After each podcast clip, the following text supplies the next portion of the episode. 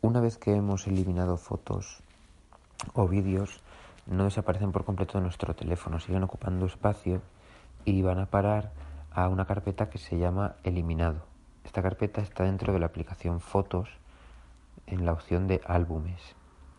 Entonces, si queremos eliminar definitivamente fotos y vídeos que previamente ya hemos borrado, debemos de entrar a esta carpeta eliminado. Como os digo, está dentro de la aplicación Fotos en la opción de álbumes.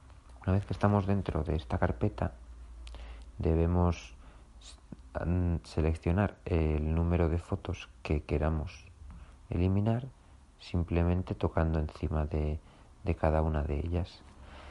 Y a continuación, en la parte inferior de la pantalla tendremos la opción de a la izquierda la opción de eliminar todo, nos eliminará las fotos por completo o recuperar.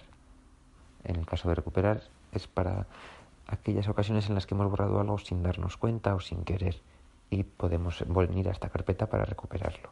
No obstante, recordar que si no se hiciera eh, ninguna de estas dos acciones, a los 29 días de eh, introducir una foto en esta carpeta, es decir, de eliminar una foto o un vídeo, a los 29 días el teléfono la eliminaría por completo de forma automática.